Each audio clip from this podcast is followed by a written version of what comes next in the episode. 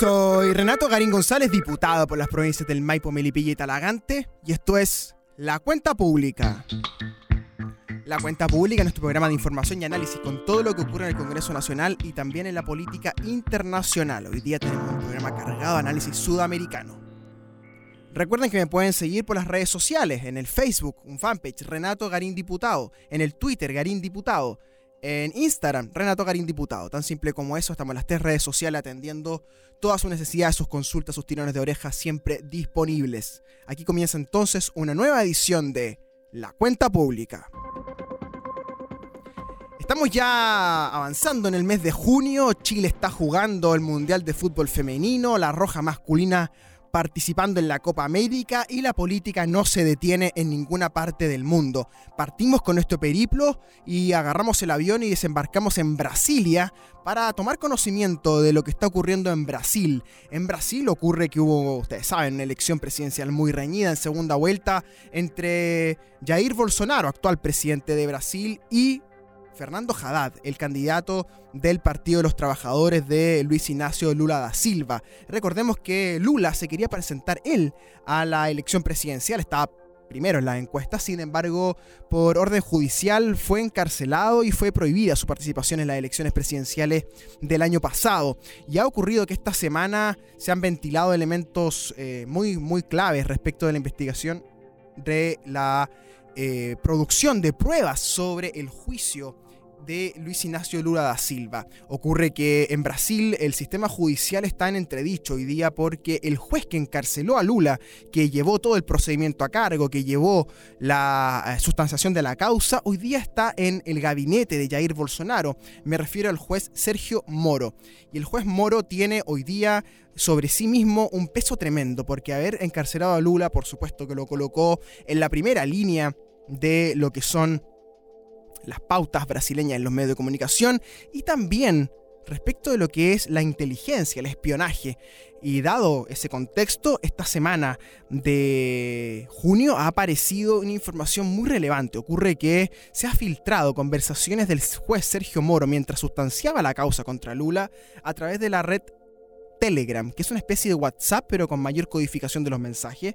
Y mediante ese Telegram, Moro conversaba con el fiscal que instruía la causa y con algunos otros participantes de los juicios sobre cómo ir cercando, sobre cómo ir limitando las opciones de Lula para que no apareciera en público, para que no diera entrevista y para ir generando la sensación de que Lula era culpable antes de que se efectuara la sentencia.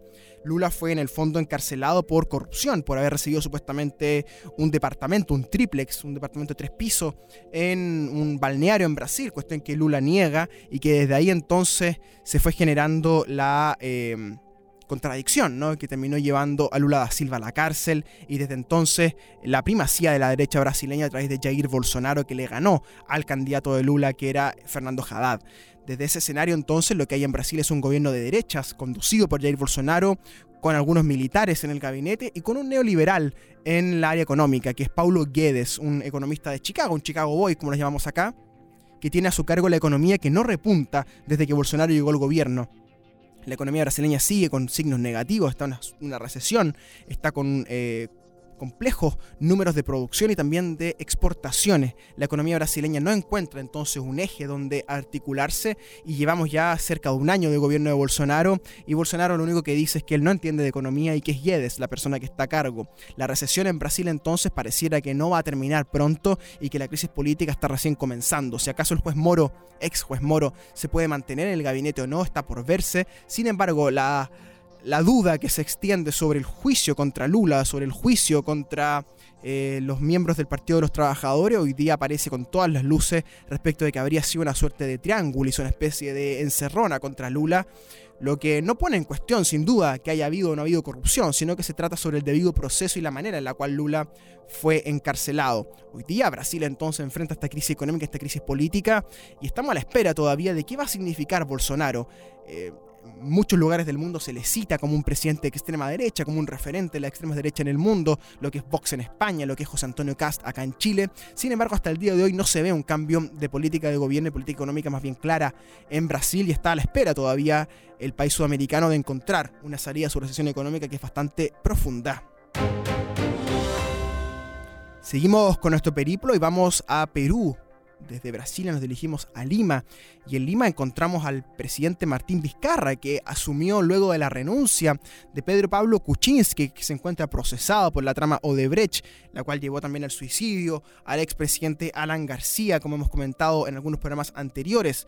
Y Martín Vizcarra está llevando a cabo una serie de reformas contra la corrupción, contra eh, el nepotismo, contra el tráfico de influencia. Se ha enfrentado al Congreso en esta en este gallito que tienen contra la clase política peruana, que está muy acostumbrada a las preventas y al sistema prebendario que ha existido durante 30, 40 años del gobierno de Fujimori en adelante.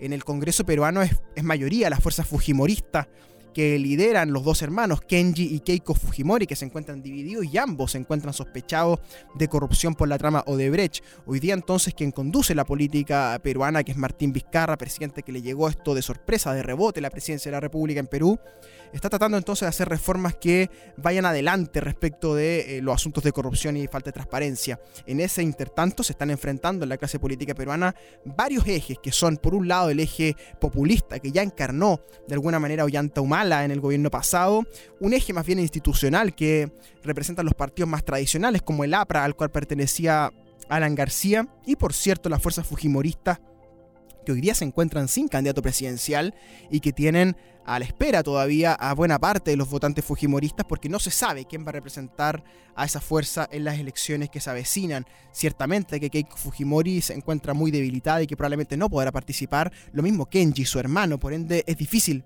vaticinar que haya un Fujimori representando a ese partido en la fórmula presidencial. Muy probablemente entonces los Fujimoristas tendrán que buscar un candidato alternativo y veremos en Perú un escenario inédito donde muy probablemente alguna fuerza populista intentará quedarse con el gobierno.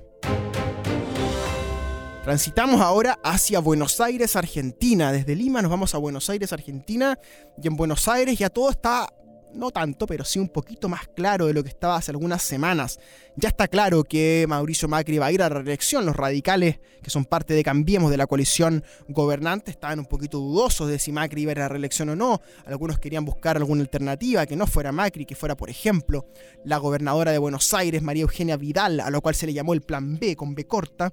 Eso ya fue desechado. Vidal va a ir a reelección en Buenos Aires, la provincia, y Macri va a ir a la reelección como presidente. Y frente a Macri se enfrentan una dupla muy interesante, que son Alberto Fernández, ex ministro del Interior de Néstor Kirchner, y Cristina Fernández de Kirchner. Cristina Fernández lanzó hace pocas semanas un libro llamado Sinceramente, que ha sido un bestseller en toda Sudamérica, donde cuenta buena parte de las anécdotas de su gobierno, también hace una crítica política muy profunda al gobierno de Macri. Desde entonces, esa fórmula, los Fernández Fernández se han ido afianzando en la encuesta y tienen del orden de 10 puntos de ventaja sobre Macri.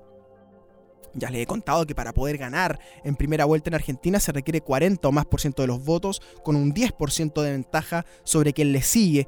En este caso entonces Cristina y Fernández deberían conseguir algo así como el 45% de los votos y que Macri quedara por debajo del 35% y con eso ganaría eh, los Fernández Fernández en primera vuelta. Pero hay, como siempre, un tercer actor que podría tener la llave de este proceso eleccionario que es Sergio Massa, que también fue ministro de Cristina Fernández, también fue muy cercano a Néstor, luego se pelearon, se dividieron, como ha ocurrido con el kirchnerismo en la última década, y hoy día Sergio Massa podría ser esa llave que abra las opciones presidenciales en Argentina. Massa se ha planteado como una especie de tercer candidato, ya empapelado a Buenos Aires con su propaganda, sin embargo existe la negociación, la espera, la tensión política respecto de que Massa podría bajarse de su candidatura presidencial y encabezar la lista para diputados del Partido Justicialista, con lo que esos votos de Massa podrían pasar a la fórmula Fernández-Fernández y con ello entonces ganar o intentar ganar en primera vuelta. Sin duda, sin duda que los votos de Massa van a ser decisivos. Y el otro tercer actor o el tercer actor alternativo que aparece es Marco Labaña, el ex ministro de Economía, que también pretende ser la tercera fuerza, se ha ido desinflando en el camino la baña, tuvo en algún momento buenas opciones de ser ese tercer candidato con cerca del 15%, 20% en las encuestas. Sin embargo, hoy día pareciera que la baña se ha desinflado y que es masa esa opción tercerista dentro de lo que se llama Alternativa Federal o AF, que son este peronismo disidente, este peronismo federal que le llaman donde están gobernador, el senador Pichetto y otros, van quedando pocas figuras con eh, chances presidenciales. Esa tercera opción entonces se empieza a desdibujar. Si Massa se pliega a los Fernández, si la baña no prende, solo quedaría el gobernador de Salta, Juan Manuel Urtubey, que incluso está siendo sondeado por Macri para ser su compañero de fórmula como vicepresidente en la nueva intentona de Macri por seguir en la Casa Rosada. En Argentina entonces la fórmula presidente-vicepresidente permite hacer algunos arreglos. Cristina se bajó a la presidencia, va en el vice, Fernández va arriba y Macri está buscando un vicepresidente, un candidato vicepresidente que le aporte votos centristas. Ortubey, el gobernador de Salta, podría ser su opción. También se habla de Pichetto, el senador justicialista, aunque también se rumorea sobre la presencia de una mujer, que podría ser la ministra de Seguridad Pública, Carolina Stanley, o también la ministra Patricia Bullrich. Esas opciones, cuatro o cinco opciones que tiene eh, Macri, podrían sumarse un par más. Se habla también de eh, el candidato que estuvo en Córdoba, Mario Negri, y algunos otros que podrían ser la fórmula que acompaña a Macri en búsqueda de mantenerse en el poder en la Casa Rosada. Seguimos con nuestro periplo y desembarcamos ahora en Washington. Y en Washington, como ya les conté el programa pasado, ya se están develando las cartas del Partido Demócrata para enfrentar a Donald Trump en la presidencial del próximo año. Es sin duda, sin duda, la elección más importante del próximo año en todo el planeta Tierra. Lo que ha hecho Trump durante su gobierno ha tensionado eh, los cinco continentes, ha tensionado las agendas comerciales y políticas de todos los países del mundo y los demócratas buscan entonces sacarlo de la Casa Blanca ya está claro la fecha en la cual comenzarán las primarias del Partido Demócrata, que participarán hoy día 12 candidatos, se espera que eso se vaya reduciendo, pero hay 12 candidatos inscritos. Y esto va a empezar el 3 de febrero del año 2020. El 3 de febrero del año 2020 será la primera primaria estatal de los demócratas en el estado de Iowa, donde se enfrentarán cuatro candidatos principales, cuatro candidatos principales que hoy día lideran las encuestas. Joe Biden, expresidente, ex vicepresidente del presidente Barack Obama, que lidera las encuestas en Iowa con 24% de los votos, según la última encuesta publicada en realclearpolitics.com, que les recomiendo mucho si quieren informarse sobre Estados Unidos. Biden entonces con el 24%. En segundo lugar, el senador Bernie Sanders, que compitió contra Hillary Clinton en la elección pasada, con 16%, y pisándole los talones, subiendo sustantivamente en las últimas semanas, creciendo a costa de Biden y a costa de Sanders, aparece la senadora Elizabeth Warren. Elizabeth Warren ya les he contado, profesora de Derecho de Seguros en Harvard, una mujer muy muy inteligente que tengo el gusto de conocer, ya está tercera en Iowa a solo un punto de Bernie Sanders y a nueve puntos de Biden. Lo que parecía carrera corrida hace algunas semanas atrás se ha ido estrechando, Biden ha ido perdiendo respaldo, también Sanders se ha ido desinflando y Warren, Elizabeth Warren, la senadora por Massachusetts, es hoy día la principal carta femenina que podría ganar la nominación demócrata. Está ahí muy peleado entonces lo que puede ocurrir en Iowa. Y en cuarto lugar, aparece un ex militar, un, mayor que se llama eh, Pete Budget. Pete Budget es eh, un homosexual, que es el primer homosexual declarado que participa en primarias del Partido Demócrata. Se va a inscribir ya eh, formalmente estas semanas, ya está en las encuestas y está, está cuarto, muy cerca de Elizabeth Warren, está con 12-13 puntos Budget, lo que entonces da un cuadro donde hay 12 candidatos, la señora Kamala Harris de California y otros también, pero esto se ha reducido básicamente a cuatro opciones generales, que son Biden, que representa algo así como la derecha del Partido Demócrata o los sectores más moderados del Partido Demócrata. Luego está Sanders, que es la izquierda del Partido Demócrata, el mundo más socialista del Partido Demócrata. Luego está Warren, que compite, por así decirlo, en, el mismo nicho que Sanders, un poquito más eh, en el ala eh, feminista del partido también, ¿no? Y está eh, Pete Budget, que representa entonces las minorías y el discurso LGTBI.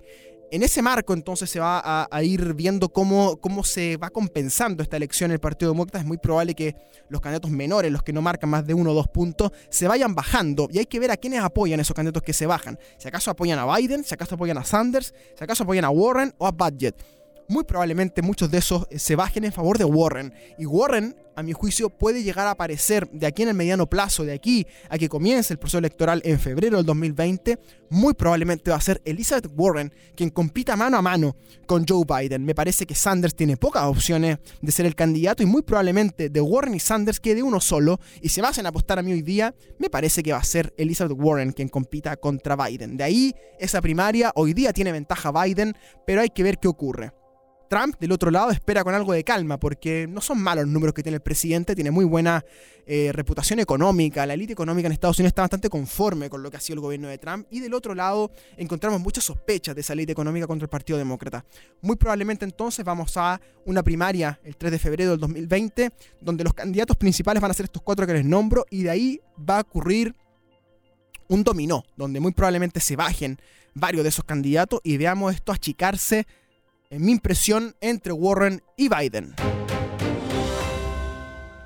Volvemos a lo que está ocurriendo en Santiago de Chile. Ya hicimos este periplo internacional por el continente americano. Estuvimos en Brasil, en Argentina, en Perú y en Estados Unidos.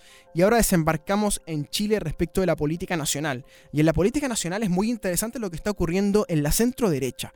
En la centro derecha pareciera que ahí está. Hoy día, a falta de oposición, a falta de líderes opositores, pareciera que ahí está hoy día la tensión política es más fuerte. ¿no? Hemos visto las críticas que ha levantado el presidente de Renovación Nacional, Mario Desbordes, diputado acá en el Congreso de Renovación Nacional, que preside el Partido de Renovación Nacional, que es el partido más grande hoy día en el Congreso, con 36 diputados. Y Desbordes ha sido, durante las primeras semanas de junio, el más crítico del gobierno del presidente Piñera. Ante esas críticas, por supuesto, se han levantado la respuesta. La respuesta desde la Unión Demócrata Independiente y desde Evópoli, que son los otros dos partidos de gobierno.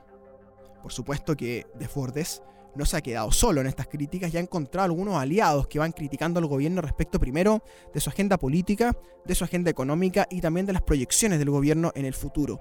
¿Qué se ve hoy día? Se ve que el presidente Piñera está gobernando más bien con la UDI. La UDI es hoy día el partido de gobierno más cercano al presidente, algo parecido a lo que ocurrió en el primer mandato del presidente Piñera. Y en esto ciertamente juega un rol clave el ministro del Interior Andrés Chadwick, quien representa el alma de la UDI dentro del gobierno, el, el gestor político de la UDI dentro del gobierno, y él sin duda que conduce la agenda política del gobierno. En la agenda económica, en cambio, Felipe Larraín y José Ramón Valente son dos personas independientes, no tienen militancia y no han encontrado ellos un buen resultado económico durante este primer año de gobierno del presidente Piñera, ya casi un año y medio de gobierno del presidente Piñera vemos que el crecimiento se ha ido desinflando, la expectativa de crecimiento, estamos ya en torno al 2,5, 2,7% en el crecimiento, lo que está bajo las expectativas del gobierno del presidente Piñera. La bolsa de comercio, que es uno de los indicadores más importantes que miran todos los analistas económicos del mundo para entender cómo está la economía en Chile, vemos que la bolsa de comercio cuando Michelle Bachelet deja el gobierno en marzo del 2018, la bolsa marcaba en torno a 5.200 puntos, el ICPA, el índice general de precios de acciones. Ese índice que contiene las 40 principales acciones del país ha bajado, ha bajado cerca de 300 puntos a 4.900, se está moviendo durante junio, lo que es bastante, y es bastante eh, duro para el gobierno porque las expectativas económicas se han ido desinflando y esa idea de los tiempos mejores ya dejó de aparecer en el discurso, dejó de aparecer en la retórica del presidente y hoy día estamos con otro escenario, un escenario más bien de, eh, no de recesión como viven otros países, sino más bien de una economía frenada, una economía que no crece y que cuesta encontrar... Eh, espacios, vehículos, ¿no? que permitan eh, abrazar mayores números de crecimiento. Es un crecimiento más bien financiero el que estamos viendo. El empleo no ha aumentado de manera significativa, el desempleo sigue en torno al 7% y vemos entonces una economía más bien frenada, con un dólar que se está moviendo en torno a los 700 pesos, cerca de 100 pesos más de lo que estaba cuando Michelle Bachelet dejó el gobierno, entonces la economía se ha ido desinflando esa expectativa de los tiempos mejores. Y la crítica política que Desborde ha levantado desde RN se complementa con la aparición ya formal del Partido Republicano de José Antonio Cast, este exdiputado líder de extrema derecha que está ganando gran popularidad en los votantes de derecha en nuestra zona y también en todo Chile, particularmente en el mundo rural, en la periferia metropolitana, acá se está haciendo muy fuerte, también hacia el sur se está haciendo muy fuerte, ha ido sumando apoyos de diputados que desde RN, desde la UDI, están haciendo especie de alianzas transversales con CAST y esto por supuesto que ha ido debilitando a la coalición de gobierno y CAST aparece hoy día como un problema para la moneda porque, si bien Cas le dio los votos a Piñera en segunda vuelta, hoy día no saben qué hacer muy bien con José Antonio Cas, si acaso sumarlo dentro de la coalición, si acaso dejarlo fuera, cómo manejar esa tensión política que genera José Antonio Cas es hoy día el dilema político de la centro derecha en el gobierno. Y a esto se suma, por supuesto, el, elefante dentro de la habitación, ¿no? Que es la carrera presidencial desatada dentro de la centro derecha porque ven con buenas opciones mantener el gobierno el año 2021 en la elección presidencial y por supuesto que eso ha desatado los pingos, ¿verdad? A correr va primero Joaquín Lavín, el alcalde de Las Condes, que se ha reinventado una vez más. Joaquín Lavín Hoy día consigue mayoría dentro de la centro derecha para ser el candidato presidencial, está primero en las encuestas. Solo Beatriz Sánchez del Frente Amplio la supera eh, dentro del marco político de las encuestas y José Antonio Caz que viene también muy cerca. Y la suma de Lavín con José Antonio Caz duplica lo que consigue Beatriz Sánchez. Por ende, la centro derecha hace cálculos que dicen que podrían mantener el gobierno con, con relativa facilidad hacia el año 2021. Y esto, por supuesto, abre todas las expectativas políticas, el hambre de los políticos que quieren ser presidente. Y ahí está Joaquín Lavín. Joaquín Lavín que ya lo conocemos, no hace 20 años ya, más de 20 años. Joaquín Lavín fue miembro del gobierno militar, de la dictadura de Pinochet, era llamado el gallito de pelea, ¿verdad? Luego fue electo alcalde en la Municipalidad de Las Condes el año 92. Ya desde entonces comienza su carrera edilicia en ese municipio, el municipio más rico de Chile per cápita.